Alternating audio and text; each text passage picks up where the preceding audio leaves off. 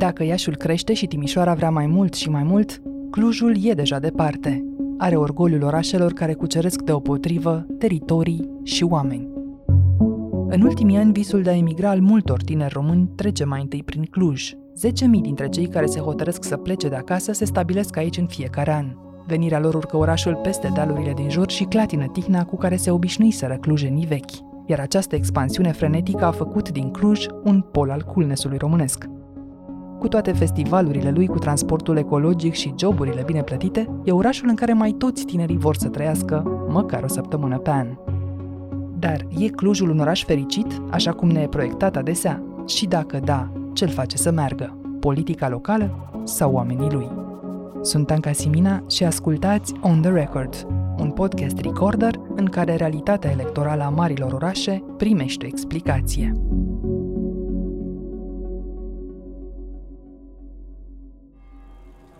Oricum ai lua-o, Clujul începe de aici, din Piața Unirii.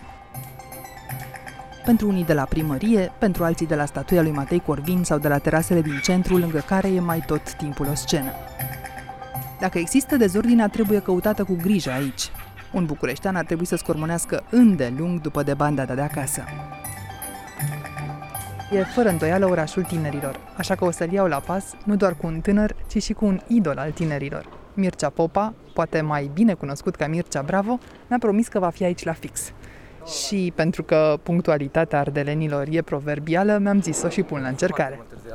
Ce ai zis că ai întârziat? Un minut 30. Păi se poate? Mai întârziem și noi din când în Mă când. bucur să te cunosc, nu contează. La noi, dacă Da. întârzie omul, e semn bun, înseamnă că ne înțelege. Uh, da, Mie mi-ar plăcea să văd orașul tinerilor. orașul tinerilor. O luăm Hai. pe jos atunci.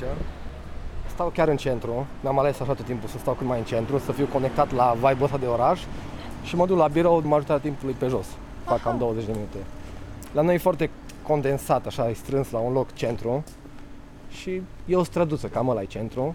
Avem chestia asta, o, suntem în centrul Clujului, să ne comportăm civilizat, să respectăm această imagine a orașului. Deci vă învață la școală. Nu ne învață, adică noi, noi, noi suntem și așa orgolioși, știi? Orgoliul poate să fie o chestie negativă sau pozitivă. Orgoliul să face Clujul nostru.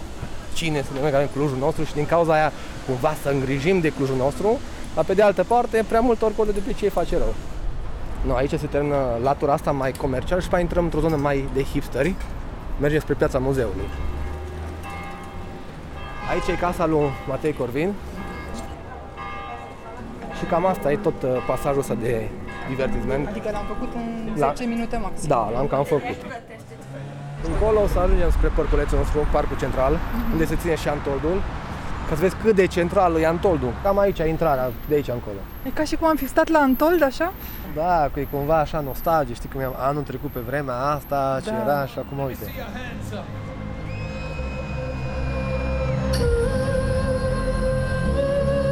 Ar trebui să vii o dată, poate prins gustul. Orice fel de hipster ai fi, gen nu-mi place aia, tot găsești ceva. Tot Aha, deci eu sunt hipster pentru tine. Ești hipster, da, o să recunosc. Adică mă ies și la mea să duc și părinții la Antol să vadă cum ești. Adică e ceva care e păcat să nu vadă o dată în viață. Bine, atunci zim ce am pierdut. Bă, Antolul ce să zic, că e, eu sunt foarte mult pe energie, adică și eu îmi creez un clip, fie că e cu oameni random pe stradă, fie că sunt cu actori, încep să mă joc cu energiile alea. Și asta cred că fac și cei de la Antol, încearcă să canalizeze energii într-o anumită direcție, toți la comun. Și simți aici valuri de oameni, nu numai oameni? Știi că unde simt cel mai tare? Mie cel mai mult îmi place să mă duc în timpul zilei, pe stadion, acolo înăuntru și să aud. Acolo mă conectez la ceva mișto. Tot timpul îmi place deja la ora 4 când e destul de gol, dar muzica deja merge și în interior și cumva e ca și o, o oală care urmează să explodeze, știi? Și îmi place tensiunea aia. Aia îmi place mie cel mai mult.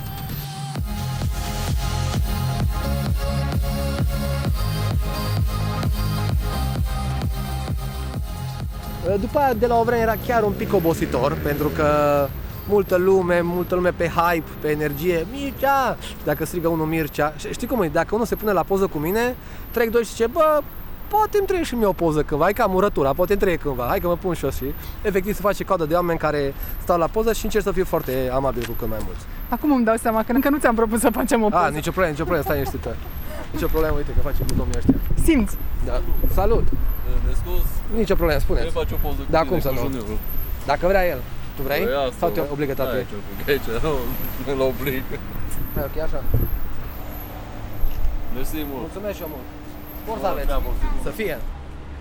Simți diferențele astea de statut social sau sunt importante nuanțele legate de statutul social? Le simți în oraș? Foarte, foarte puțin, adică față de București nu comparăm. Ce fac oamenii ca să dea bine în Cluj? Chiar ziceam că nu avem industria asta a luxului aici în Cluj. Adică nu avem un restaurant de să fie 100 de lei un fel de mâncare. Nu avem chestia asta. Deci excentricități nu vezi așa? Nu prea văd așa multe, nu? Adică când apare câte unul, îl știi pe la nebun care umblă cu fosforescent, deci efectiv îl identifici în povești cu prietenii. Da, l-am văzut și eu. Chiar așa, sunt mașini tari în Cluj? Da, adică până acum 2 ani eram și eu cu mașina care mi-am cumpărat la 18 ani, un Golf 5 și acum am un BMW culoare turcoaz decapotabil, deci decocalar așa și uh, mă simt de multe ori inconfortabil cu ea și de-aia mă gândesc, no, bun, e bine, nu-i bine, umblu mult pe jos, mă gândesc, poate de-aia umblu mult pe jos, că mi-e rușine cu ea. Dar da, să știu că sunt vreo câteva mașini mai scumpe în Cluj, deja le identifici. Noi ăștia care ne știm cu mașini, care nu se știu cu mașini, nu le observi în trafic, gen să aibă muzica tare sau să fac mult zgomot sau să fie sclipicioase. Și partea cealaltă a Clujului o știi? Oameni foarte săraci? Să știi că dacă pur și simplu mergi într-un cartier, se simte un pic că e un limbaj mai uh, non-academic, mai rural poate. Există piața Mărăș la noi. În Mărăști e o stradă, prima stradă Ah. smart din România, nu? N-am fost niciodată pe strada asta smart, să știi. Cât de smart poate să fie o stradă? Să vedem. Ne arată că să ajungă într-un minut uh, taxi. Mulțumim mult. Ia să vedem. Mă plimb cu Mircea prin Cluj și am auzit că aici este o stradă smart, prima stradă smart din România. Da, asta, asta e mult la chiarul. Și ce e smart la ea? Păi și noi acum auzim că și eu stau. Aici, cine? știi ce a fost înainte? A fost numai drum de, cum să zice, de Vedeți, balast. lasă-mă mă să explic, mă. Acolo unde se încarcă telefoanele e domnul Lucian. No. Vă spune tot, tot tot țara o Care n-are cunoaște. internet, aici intri. că Deci așa- domnul Lucian, mă duc să-l caut, da? Păi ce e cu smartul ăsta aici? Poți să încarci telefoanele, se încarcă wireless, trotinetele astea cred că de Bolt îți spuse și cam atât, altceva smart. Aha, de... Băncile sunt prevăzute cu mufă USB. Îți dau stații de încărcare pentru mașini electrice. asta e toată strada smart? Adică Asta, da, o prindem așa de într-o fabrici privire? și Deci alea smart. Smart, da. Stai puțin, hai să întrebăm Aici și pe semnele domnul. Studențești. Am venit să ne plimbăm aici pe strada Smart. Pe strada lui Boc. Aveți idee de ce e o stradă Smart asta? Nu, nu, dar ne place pentru pensionari, că au pus bănci. Da. Știi ce lipsește? WC-ul public, da. Pe banca asta, de exemplu, știți că vă puteți încărca telefonul? Dar pe multe prize nu mai merg. Îi aud pe copii. Și a venit domnul Boc la inaugurare? Cred că au fost, dar eu n-am fost aici. Au Altfel? fost ieri în parcul celălalt, acolo la biserică. A, trece pe aici în campania electorală? Apoi bănui că de aia, că poșta e plină de boc. Și ce vă zic clientele? Ce nu știați? Nu mai trebuie să știu nimic, că boc iese fără să mergem la boc. Vot. Dar de mers mergeți, nu? Boc iese. Mai Mă- ne gândim până la vot. Da, aveți de unde alege? Avem, Avem. da, e într-o de lor. Am Numai că nu văzut fac nimic. Ăștia cu... Cum nu fac nimic dacă suntem pe cea mai deșteaptă stradă din România? Da, da, din Europa, cred. Nu v-a convins. Pe dumnealui, nu știu, dar pe mine m-au convins. Numai când a fost prim-ministru nu a făcut. Nimic, așa. ne-o tăiat salariile, Și l-ați iertat? dar pe n-avem cum. Ca primar am văzut că a făcut și m-au convins și m-am dus la vot. Pe flutura scrie, ce scrie oare? Să construim Europa la noi acasă. Și simțiți Europa la dumneavoastră acasă? Așa scrie.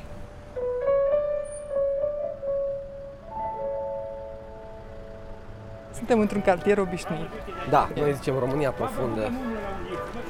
Păi, Normalitatea Clujului Exact. până la urmă, nu? Simțiți că vin alegerile? Da, păi am văzut, ne-au pus tot felul de hârtii în poștă și au venit pe aici și ne-au întrebat că ce facem. O să mergem la alegeri, o să vedem. Și ce faceți? Păi atunci vedem acolo ce facem. Nu, în afară de a merge și de a vota într-un fel, v-a întrebat cineva ce mai faceți, dacă vă place orașul în care trăiți? Ne place. Ne place că aici ne-au aranjat foarte frumos. Că nu a fost aici strada asta făcută așa. Domnul Boc și-a dat interesul. Și am zis că îl mai votăm pe domnul Boc, că își dă interesul de Cluj. Dar mai aveți și altă variantă în afară de domnul Boc? Aveți ce cântării? Nu prea. Cutiile poștale s-au umplut cu pliantele primarului în funcție. Unde n-au ajuns fluturașii electorali, primăria a trimis ultimul număr al jurnalului municipal, publicație color în care Emil Bog zâmbește pe fiecare pagină, pozat inclusiv pe strada Smart. Dar, cel puțin în teorie, Clujul are 14 candidați la primărie. Istoricul electoral de la europarlamentare l-ar îndreptăți pe Emanuel Ungureanu, deputat USR și fost jurnalist, să se considere principalul rival al lui Emil Boc. Realitatea străzii arată însă că fostul premier, reabilitat în funcția de primar, poate pierde azi doar dacă renunță. Ce faceți? Sănătate și bucurie tuturor telespectatorilor. Din las fierbinți! Am crezut că ești pui o bancă. Dar nu prea am bancuri, azi, azi e serios. Azi înțeles. Da, dar zi, faci politică sau... Eu sper să nu fac politică, dacă fac politică îmi cer scuze. Ați vrea să facă Mircea politică? Ar fi foarte bun la politică, după mintea mea. Eu l-aș spune prim-ministru, pe Mercelică l-aș spune prim-ministru care are un cap extraordinar. Știți? Dar în guvernul Orban, nu? Nu, nu, nu, nu, nu, nu, nici într-un caz. Dar primar l-ați spune? Primar. Și la Chintău, și la Cluj. Nu las fierbinți! Mergeți la vot? Nu. Dacă ar, pentru Mircelică, dacă ar candida mai Și altfel nu vă duceți? Păi și responsabilitatea dumneavoastră de cetățean. O las la copiii mei că ori face ce ori vrea ei. Eu nu vreau să ne fac nici rău nici bine. Mă bucur că v-am cunoscut numai bine. Are Clujul personaje, vezi? Da, are foarte multe personaje. Dar la Cluj ce-i de râs? Calmul nostru, e și mixul ăsta că sunt și maghiari, sunt și românii, sunt felul de bancuri cu românii și cu maghiarii. No, ne place pur și simplu discuția aia contradictorie. Deci le place taclaua și ardelenilor. Da, absolut. Traiul blând nu e singura realitate a Clujului. E drept că jurnalul municipal o exclude, dar pata rămâne. Patarât e ghetoul în care trăiesc căutând în gunoi aproape 2000 de oameni. Locuințele sociale apărute în ultimii ani n-au reușit să pună la dăpost cele peste 300 de familii. Pentru că, dincolo de o problemă de locuire și de integrare socială, Patarât e singura soluție a celor evacuați în ultimii ani din calea noilor cartiere sau campusuri studențești.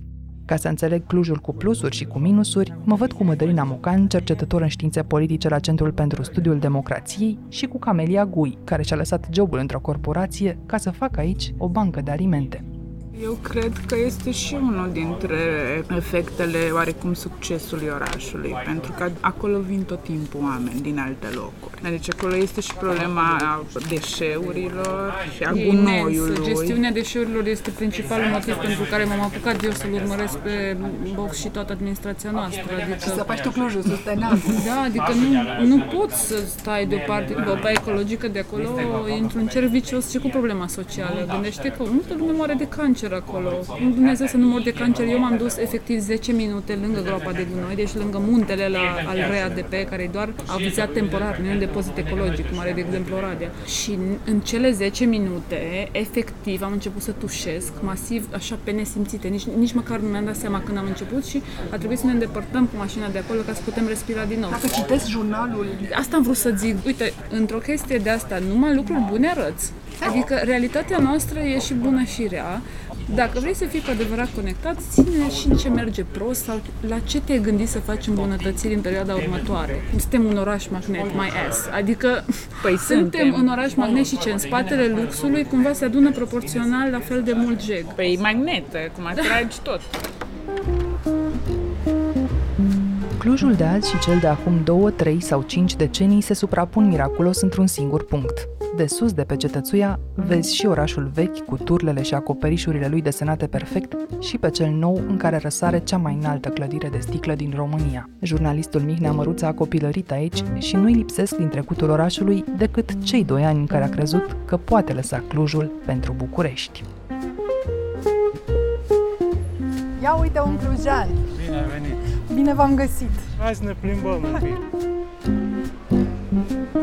Cu ce se laudă Clujul? Știi cu ce se laudă mai nou? Cu festivaluri. Tiful a spart gheața, după care au venit cele trei.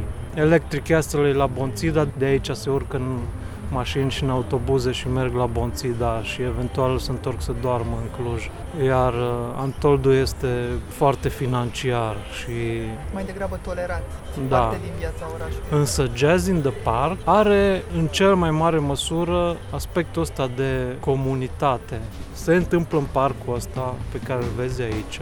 Sunt scene de jazz din loc în loc și în rest sunt genul de camion, truck cu mâncare sau băutură și câteva mese alături și lumea vine și stă și mănâncă și bea și ascultă muzică și un soi de I like to be here. Dar Clujul n-a fost întotdeauna așa. Anii comunismului lăsaseră o zonă industrială gri și o societate sfâșiată de naționalism. Într-o țară cuprinsă de speranța îmbogățirii rapide, Clujul cu Caritasul lui era atunci Meca. La vârsta mea de 86 de ani, intrat în 87, nu m-a dat bani afară. Cât bani ați dat aici? Păi câți bani? Am vreo 2 milioane. Câți bani ați dat? 18 milioane am depus. Cu banii în pungi de un leu, turiștii de o zi umpleau străzile de la gara la prefectură unde se instalase omul de afaceri Ioan Stoica, garantul promisiunii că vor pleca de acolo de 8 ori mai bogați. Firma Caritas și domnul Stoica merită considerațiune și stimă și respect. Așa începea epoca Funar. Fostul senator Peter Eckstein Kovaci, care a fost de mai multe ori contracandidat la primărie, își amintește bine Clujul în cei 12 ani în care primarul Gheorghe Funar i-a smuțit pe români împotriva maghiarilor. În anii 90, mă rog, era apăsată de, de sentimente uh, naționaliste și orașul a fost tot uh, gri, a fost neprietenos cu investitorii. Din, din 92, cred, domnul Funar a fost ales uh, primar și orașul la fel de cenușiu ca și până atunci. Eu, ca primar român, i-am încurajat în primul rând pe investitorii români. A venit o echipă de excroci de la Coca-Cola. Le-am spus că eu cu excroci, cu hoții, cu bandiții nu negociez și nu semnez nimic. Și am invitat să plece. Eu am fost parlamentar între 90 și 92. După aceea am făcut uh, patru ani de Consiliu Local, așa este, și de atunci mă cunosc uh, oamenii, pentru că eu eram omul care mă sfădeam cu domnul Funar. De la ce vă luați la ceartă? Păi știu eu, nu-mi dădea uh, cabinet. Și atunci uh, am anunțat că țin audiențele în stradă, în fața primăriei. Și am dus acolo un birou, un scaun și am făcut uh, audiența acolo. Oamenii au venit fără probleme. Adică am făcut acolo, mă rog, un, un mic spectacol. Dar în orice caz, primarul a trimis un kelner care mi-a adus o șampanie și nu mai știu ce, ca să mă simt bine în fața primăriei. Normal că i-am mulțumit, da?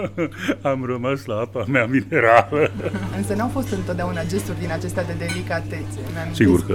Da. Presa celor ani care vorbea de cortegiul uh, funerar care trecea prin centrul Clujului la ideea domnului Funar. Așa e. Și, cum să zic, treceau pe lângă o, o școală cu limba de predare maghiară și atunci erau huiduieri și comentarii și cu afară și sigur că da. Ungurii sunt uh, extrem de parșivi. Au pus la cale întâi în Târgu Mureș și după aceea și în Cluj-Napoca eliminarea elementului românesc din uh, școli. Democrație, minoritatea să se de Să fie clar. Era întreținută această tensiune strict politic sau ea exista și în societate și doar o valorifica cineva? Nu prea agrez ideea că toate relele pornesc uh, de la politici. Cred că a fost și nesiguranța omului din Cluj, care a venit din uh, mediul rural, care avea siguranța zilei de mâine la CUG, la combinatul de utilaj greu, lucrau 30.000 de oameni, adică nu era glumă fabricile începeau să intre în faliment și atunci acest sentiment de insecuritate i-a dus pe mulți o alienare, dacă vreți, în, în naționalismul propagat și de Funar și nu numai de către el. Vă explicați cum a reușit să câștige de atâtea ori, totuși? Pot să ai o explicație că s-a ales odată, da? da? Hai și a doua Dar, oară. A, a doua oară deja e cu cântec pentru că n-a fost cu, cu realizări e, prea mari. A fost cu realizări de tip uh, statui, de, de tip... Uh, bănci colorate. Bănci colorate, lăzi de gunoi uh, în tricolor, adică asta era și, uh, și un discurs uh, antimaghiar foarte coerent pe care o păstrează sigur. Mă mândresc cu drapelul național. Așa cum americanii care au vreo 300 de ani de istorie sau nici atâta, se mândresc cu drapelul lor și l-au pus pe peste tot, inclusiv pe rângeria intimă. Și le-am dispus colaboratorilor ca să vopsească inclusiv băncile în tricolor și gardurile care împrejmuiau uh, parcurile. Știți ce frumos arătau? Sunt cele mai frumoase culori ale curcubeului. În 2004, atunci când a apărut omul politic Emil Boc, el venea din Parlamentul României și îl cunoșteați deja foarte bine, dar cei de aici, de unde îl știau, de unde l-au luat, de la universitate, din Parlament, cum de-a trecut candidatul Alianței Da atât de ușor și a ajuns la inima electoratului? El a fost uh, deja membru UTC în Cluj, adică este legat. Nevastă mea face filme și mai și filmează și în 22 decembrie 89 a trecut cu mașina unui prieten și cu o cameră de luat vederi prin Clujul revoluționar. și principalul punct unde se comunica cu mulțimea răzvrătită era balconul vechii primării, aici din piața centrală, și acolo mi-am uitat și zice, zice Cila, mă, asta nu-i poc.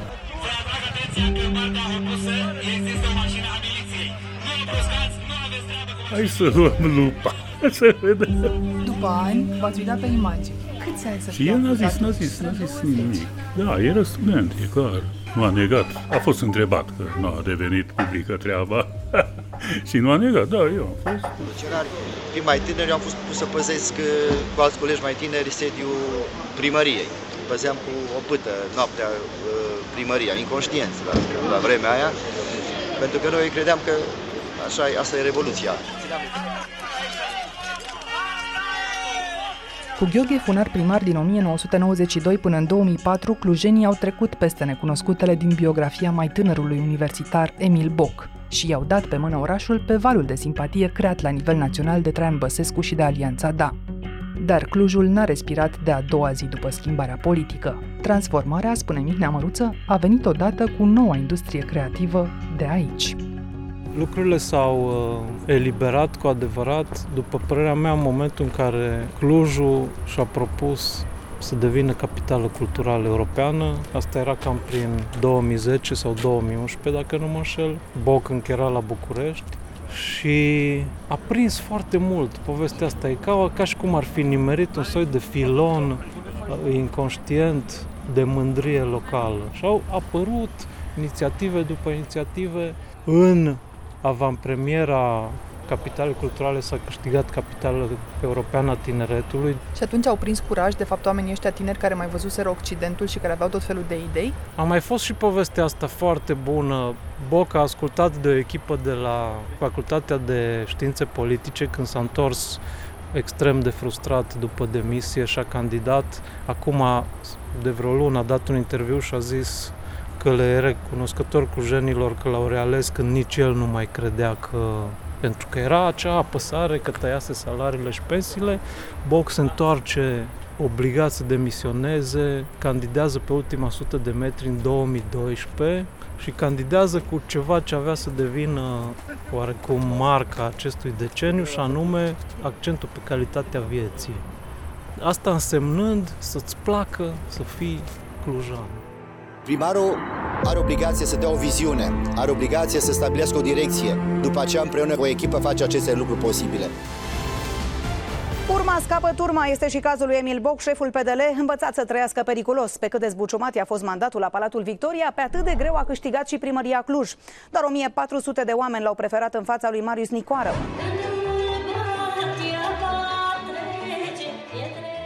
Mi se pare foarte interesant fenomenul ăsta, cum de atunci, cu toată dezamăgirea din Cluj față de premierul Boc, el reușește să strângă numărul la necesar de voturi. Deci PSD-ul este inexistent la Cluj. Pe scurt, din totdeauna, chiar dacă faimosul grup de la Cluj este de la Cluj, dar niciodată n-a reușit. Cel mai strâns a fost când s-a răsturnat orașul în 2004 și când a fost cea mai interesantă competiție, Funar, care voia al patrulea mandat, Boc, la prima candidatură și Ioan Rus și intră în finală, atunci era cu două tururi încă, Rus și Boc și Rus de pe poziția întâi cu 40%. Și Boc vine din urmă? Și Boc vine din urmă Venea pe cu- terenul bunului simț. Rus niciodată n-a reușit să scape de povestea asta de aroganță și Boc a gândit o strategie foarte bună. Eu sunt ca voi, inclusiv sloganul cred că era Boc, omul de la bloc, și în continuare locuiește în același bloc. Din zorilor Da, da.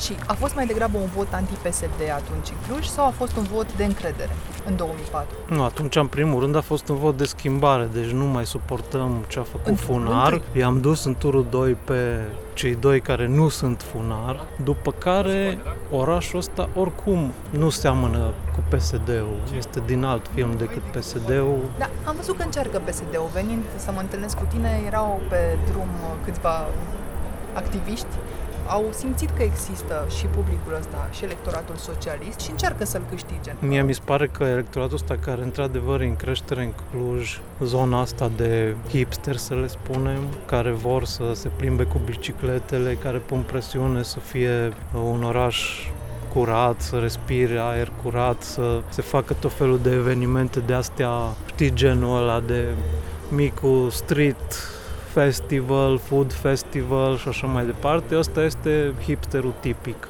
Da, el nu Genul votează ăsta neapărat votează cu USR la Cluj, nu votează PSD.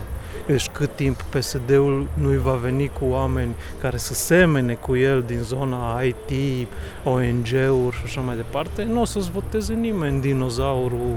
Deci acum, de exemplu, candidatul PSD la primăria Cluj este un om civilizat care a făcut treabă bună. A fost inspector școlar în nu știu câte mandate. Este cheamă? Cuibus. Dar el vine din aceeași zonă, are 60 și ceva de ani și a fost la pionieri. Și Bochi vine din aceeași zonă. UASCR, asta era Uniunea Asociațiilor Studenților Comuniști. Deci e altceva decât UTC. UASCR-ul era oarecum pepiniera de cadre din mediul universitar a partidului, iar liderii ei se selectau pe de o parte dintre cei mai buni studenți și doi la mână dintre cei care aveau în ei povestea asta cu activismul. Boc ar fi fost activist și dacă nu cădea comunismul și dacă a căzut comunismul. Ce îi face lui profilul ăsta de activist uh, să stea în picioare? E mult mai deschis. De exemplu, a prins în ultimii 5 ani, să zicem, că lumea se dezvoltă prin app-uri. Și atunci a zis, trebuie să facem și la Cluj. Și participă la tot felul de simpozioane și conferințe de astea, atât în Cluj cât și în străinătate, unde se vorbește despre orașul viitorului, Smart City, cum să facem să implementăm app-uri care să facă viața oamenilor mai ușoară. Unele dintre ele deja există în Cluj, adică mă simt foarte bine când îmi parchez mașina în centru și găsesc loc de parcare în centru, ceea ce este extraordinar, și vine și mă verifică un polițist local cu telefonul. Dragi clujeni, începând de astăzi, Primăria Municipiului Cluj-Napoca vă pune la dispoziție o nouă aplicație pentru a găsi mai ușor un loc de parcare liber. Am și primit deja un SMS, uitați, confirmarea. Ați parcat mașina Cluj 02 FXX pentru 60 de minute în Cluj zona 1. Plata expiră la ora 12 și 38, SMS trimis de pe Apple. Deci, Alt exemplu, ce se întâmplă cu transportul în comun din Cluj în ultimii 2-3 ani este excepțional. Au luat tramvaie noi de la o firmă poloneză, au schimbat toată linia de tramvaie, sunt silențioase, aer condiționat, civilizat, Wi-Fi și așa mai departe. Dar au început să cumpere, uite-le, autobuze de astea, toate sunt vopsite în aceeași culoare, Mercedes, și tot orașul Cluj este cu autobuze și troleibuze noi, cu sistem de la de centralizare care răspunde în centrală, aer condiționat Și am văzut că sunt pline. și sunt pline. Am încercat să Pentru iau că de era două ori. singura soluție să te lupți cumva cu traficul. Doi la mână, vine la minut.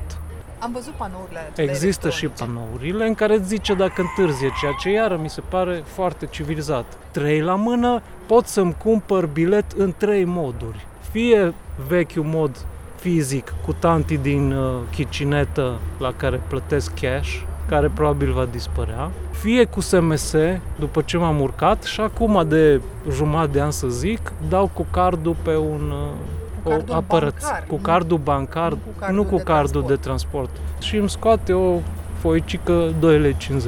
Ah, deci mai scump decât în București. Da, uite și asta e interesant. Lumea nu se plânge pentru că funcționează.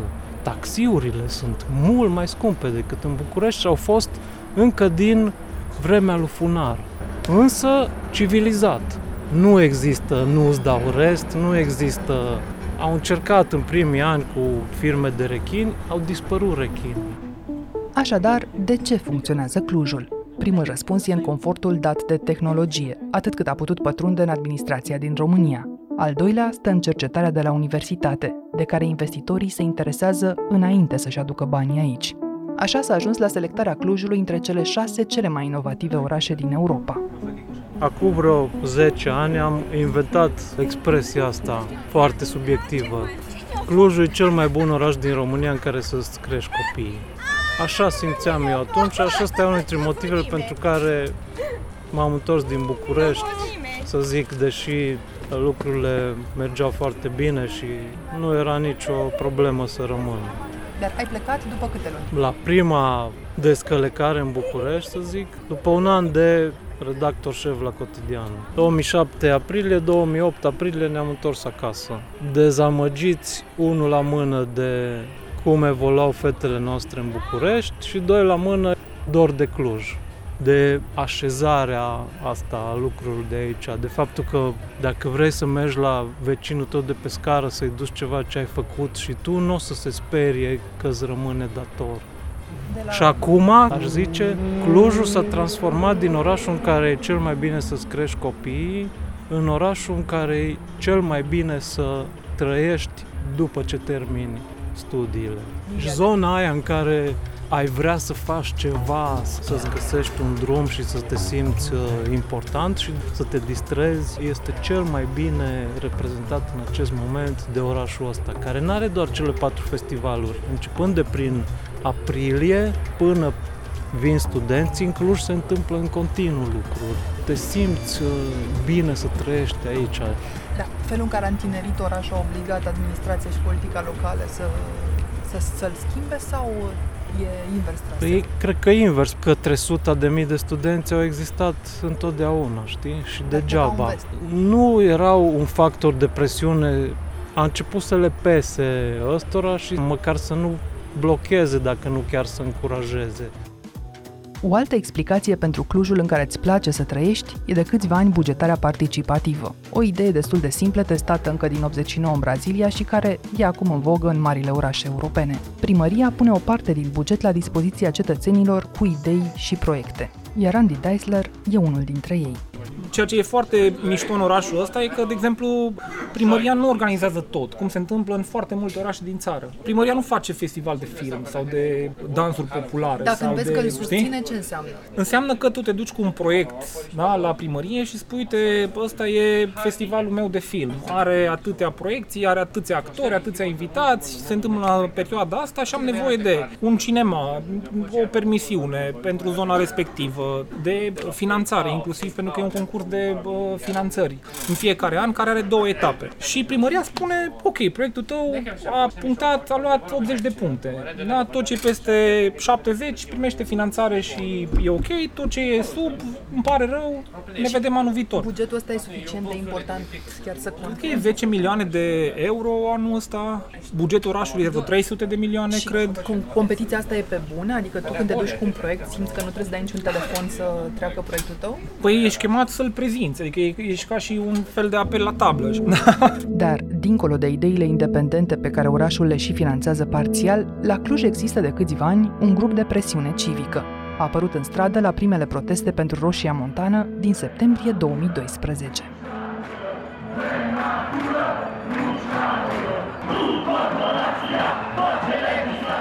Protestatarii s-au despărțit la finalul crizei, rămânând totuși împreună pe grupuri online pe care fiecare scară de bloc, stradă sau cartier din Cluj le are acum. Cetățenii își bat capul cu propriul oraș. Mădălina și Mircea nu se știu personal, dar sunt în același grup de discuții din cartier. Andy are grupul lui din aglomerata suburbie, iar Cam e la curent tot de pe grupuri, cu nemulțumirea tuturor că orașul e intens survolat de avioane încă din zori.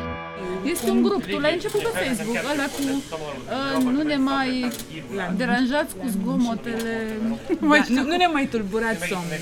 Așa cred că se cheamă un grup. Funcționează toate grupurile astea ale voastre sau doar Clujul vă Civic forțați merge. amarul acolo? Eu cred că se mai coc planuri, dar ce să zic, eu simt că este o mare o discrepanță între ceea ce vrem să facem și putem și ceea ce ajungem de fapt să implementăm așa prin agregarea forțelor. Cred că există o foarte mare dorință de a face lucruri, dar o foarte mare imposibilitate de a le face așa cum trebuie. Da, dorința Da, e a tuturor exact. celor care poate au fost afară, au văzut ce înseamnă Occidentul, care sunt valorile și cum se mișcă ele și se întorc aici. Imposibilitatea de care vorbește Andy e rezistența încă mare a administrației la idei noi, dar încăpățânarea oamenilor din spatele festivalurilor e mai mare decât reticența funcționărimii locale îmbătrânite sau contaminate politic.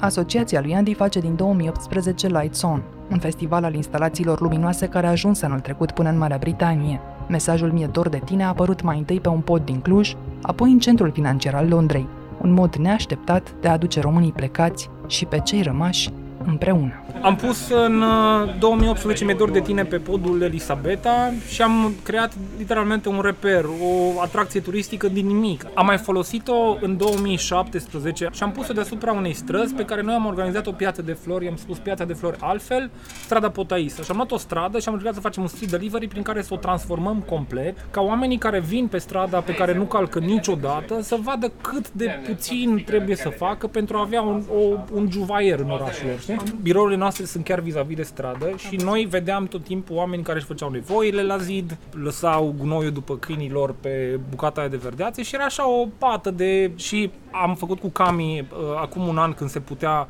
am făcut o masă a comunității care a depășit literalmente absolut orice așteptare. Cum a fost? Am adus, imaginați, cum ar trebui să fie mâncarea. Așa. Nu ne așteptam să aibă atâta succes și au venit oameni care erau atât de veseli, atât de frumoși, așa, aveau o atitudine perfectă pentru a te bucura și de mâncare și de oameni. Încerc să-mi explic dacă mândria clujenilor de a-și fi transformat orașul prin propriile puteri e sau nu parte din identitatea locală. Mă întâlnesc așadar cu profesorul Daniel David, psiholog și rector al Universității Babeș-Bolyai din Cluj. Eu trăiesc în Cluj de mulți ani și când discut, uh, mai, mai ales am observat asta în ultimii ani cu prieteni din București sau din Iași, mereu este discursul ăsta că aveți o mândrie extraordinară acolo, că vă credeți nu știu cum. Lucru pe care eu din Transilvania nu-l simt. Eu nu simt mândria asta și nu o simt exprimată așa cum este percepută de moldoveni sau de cei din, hai să spunem, țara românească. Eu cred că a fost un șoc pentru mulți din țara românească și Moldova Clujul a explodat, s-a dezvoltat foarte mult. Nu ne credem nici superior, vedem limitele Clujului, vedem limitele Transilvaniei, dacă ieșiți în multe zone de lângă Cluj, vedeți încă sărăcie, dar una e una, alta e alta. Adică noi trăim, oarecum mi se pare mie, mai ancorați în realitate. București a rămas cantonat în ideea de capitală și se presupune că trebuie să fie pe primul loc în orice, ceea ce în lumea modernă nu se mai întâmplă, academic, economic, social, cultural, lucrurile pot să fie extrem de diferite, alte orașe crescând și fiind mai importante și trebuie să recunoaștem lucrul ăsta. Dar în această ecuație, dumneavoastră de la Cluj, spre cine vă uitați? Spre alte orașe din România sau mai degrabă spre vest? Dacă e vorba de bunul trai, nu ne uităm spre, uh, spre orașe din România. Dacă e vorba de administrație, de țară, te uiți la capitală, capitala trebuie iubită și respectată. Dacă te uiți academic, nu ne uităm la România. Noi vrem și intrăm în competiție pe inovație cu Viena. Academic am intrat în guild în cele mai importante universități europene, încercăm acolo și să fim prezenți. Deci e drept că ne proiectăm în zona europeană, ne proiectăm în zona celor mai buni. Dar asta, repet, nu de, de dragul că ne credem ca ei. Noi vedem diferențele, dar vrem să fim ca ei. Sunt clujan, român și cetățean european. Pentru mine ce se întâmplă în Europa contează și vreau să fiu parte a ce se întâmplă. Credeți că dacă am face în România astfel de studii, ar uh, ieși Clujul printre orașele cele mai fericite? Depinde cum măsori fericirea. Poți să măsori fericirea ca fiind atitudinea față de propria viață. Când o măsori așa, cele mai fericite țări, de exemplu, din, din lume sunt cele din zona nordică, țările mai dezvoltate. Și atunci m-aș aștepta că dacă am face această măsurătoare, în Cluj să fie un nivel crescut, dar să fie și în București, care are o dezvoltare economică puternică. E clar că alte orașe se dezvoltă economic, dar Clujul a mizat foarte inteligent pe inovație. Altfel spus, mediul academic vine cu inovații care pot să fie disruptive. Adică schimbă piețe, dezvoltă noi piețe și atunci ai o dezvoltare economică puternică. Asta e un farmec al Investitorii Clujului. care au venit aici s-au uitat și la ce se S-au uitat, întâmplă în s-au uitat, universitate s-au și uitat, se uită în s-au uitat. Și, și continuare. acum când vin mari firme, vin să se întâlnească cu noi, să ne întrebe cum sunt absolvenții noștri, dacă pot investi din, în ultimul an din ei, că se gândesc să și atragă deja spre propriile firme. Sunt foarte nemulțumiți că nu putem de multe ori oferi mai mulți absolvenți decât au nevoie, mai ales în zona IT-ului, spre exemplu. Ce e frustrant totuși aici? În Cluj, faptul că Clujul începe să devină victima propriului succes. Eu am prins vremea când era o plăcere să circul prin oraș cu mașina. Ei acum sunt perioade în care traficul este mai înspăimântător decât la București, fiindcă totuși orașul a fost gândit ca un oraș cetate, cu străzi înguste, pietruite, cu, între dealuri. Vin foarte mulți tineri care vor să rămână aici și mi se pare absolut normal că oamenii vor să aibă mașini, o să circule cu mașinile și Clujul devine un oraș foarte aglomerat. Foarte aglomerat și dacă nu ai această strategie de a ieși, ca să spun așa, dincolo de dealuri și nu vii cu schimbări majore. Ați văzut că se discută despre metrou. Nu este un moft. Fără metrou, Clujul nu poate să uh, se mai dezvolte. Dar reușește acest Cluj care își face planuri de tren metropolitan să-i include, de fapt, pe toți ai lui? E un succes, dar pentru mulți oameni care locuiesc aici viața E un context. bună. Da. Dar problema este că salariile crescute din câteva domenii uh, au ridicat foarte mult costul trăitului în oraș și cred că asta e una dintre marile provocări ale orașului, ce să facă în următorii 10 ani, dacă nu e prea mult, astfel încât orașul să rămână inclusiv și pentru cine are 70 de ani și are încă o locuință în centru sau pentru oameni din cartiere care nu au mai fost în centru de 10-15 ani. Deci Asta este una, dacă chiar vrea să fie ce vrea să fie, un oraș care include pe toți, să încerce să redistribuie acest succes care e clar că există, cel puțin pentru o perioadă de Constatările Mădălinei explică în mare măsură distanța oamenilor față de politică la Cluj. Pe de o parte, nu toți se bucură de expansiunea orașului. Pe de alta, cei mai creativi își fac liniștiți propriile planuri, indiferent cine câștigă în 2020 primăria. N-aș vrea să trăiesc într-un oraș în care ești în urma administrația administrației, publică este cel mai avansat, că ideile, inovația, din perspectiva mea, vin de la cetățeni privați, cărora le pasă de comunitatea lor. Și vedem noi cine câștigă alegerile, dar lucrurile mișto se întâmplă în continuare în oraș. Nu? Da, nu le mai poți opri. Ce-o fi la primărie, vom vedea. Cu această senzație stranie că sunt cu un picior în raiul românesc și cu altul într-un oraș deconectat de proprii lideri politici, mă întorc la Mihnea Măruță cu o întrebare. Aici se face și politică sau doar administrație? Una dintre întrebările cele mai interesante este de ce furnizează Clujul atâția lideri pe zona de securitate națională, servicii Bucureștiului. Și nu am uh, răspunsul la această întrebare. Și nu furnizează Furnizează, politicieni? nu prea furnizează politicieni și aici vreau să le evoc pe Andrei Gheorghe care zicea o chestie foarte simpatică. Ce oameni a dat Clujul după Revoluție? Trei. Ioan Rus, Andrei Marga și Emil Boc. Trei constipați. L-ați ratat pe Vasile Dâncu. Acum, să zicem, îl, îl adăugăm, deși încă mai are de demonstrat. Această constipație nu este întâmplătoare. Acest oraș este de felul lui un oraș constipat. Clujul este un oraș de oameni închiși, ca să vorbim psihanalitic. Multe dintre cele care s-au întâmplat la Cluj din 2012 încoace de la revenirea lui Boc se datorează imensei lui frustrări pentru ce s-a întâmplat atunci și cum a trebuit să plece de la Palatul Victoria și ambiției lui, el are probabil complexul napoleonian, știi? Dacă te uiți la pozele alea când stătea pe vârfuri, când era prim-ministru, ca să pară mai înalt, este un om de o ambiție foarte mare. Repet, cred că ar fi ajuns un mare activist și dacă nu cădea comunismul. Iar ceea ce se întâmplă acum este și dorința lui de a demonstra, uite ce ați pierdut.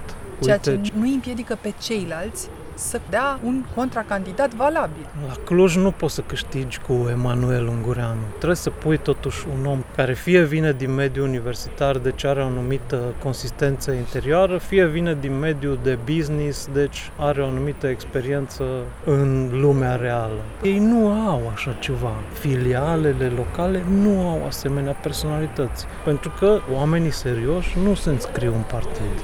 Hai să o luăm și altfel. Ca să câștigi un asemenea oraș îți trebuie foarte mulți bani. Cine ar investi într-un candidat care nu are cum să ia nici 20% dar aminte să fie acolo la mustață, plus că e un singur tur. Milionarul din Cluj când vine să te susțină, se așteaptă să fie o investiție, da. În cine să investești? Într-un cal mort? Exact. Părerea mea e că se va închide acest ciclu prin ajungerea pe platou a lui Emil Boc, care îl va echipala pe Gheorghe Funar ca număr de mandate. Nu, deja îl va depăși. Da, deja are trei. Deci Ăsta nu-i semn depășește. de lipsă de sănătate democratică? Nu, hai să zic altfel. Nu-mi doresc să emigrez din cauza orașului. Sunt în cea mai fericită bulă a acestei țări stranii. Aici vin 10.000 să se stabilească. E o dovadă că în România încă se poate. Și alegerile curg pe lângă asta pur și simplu. Vor fi așa un fel de formalitate, hai să bifăm și asta mergem mai departe. Cu toate schimbările lui, Clujul rămâne un oraș al distanțelor mici între clădiri, dar al marilor distanțe dintre oameni. De clujen te apropii greu și nu o să știi niciodată dacă politețea lor înseamnă și încredere.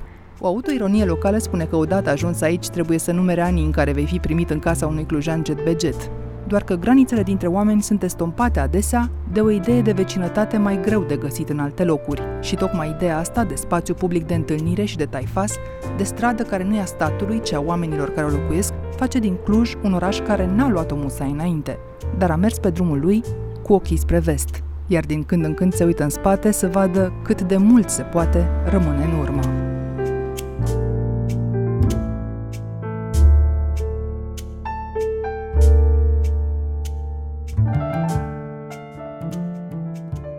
Ați ascultat On The Record, un podcast săptămânal produs de Recorder și susținut de Banca Transilvania. Ne găsiți pe Apple Podcast, pe Spotify sau pe orice aplicație de podcast pe care o folosiți. Din acest sezon suntem și pe YouTube. Ca să nu ratați niciun episod, nu uitați să dați subscribe. Vă recomandăm să ascultați și podcastul BT Talks, disponibil pe bancatransilvania.ro podcast.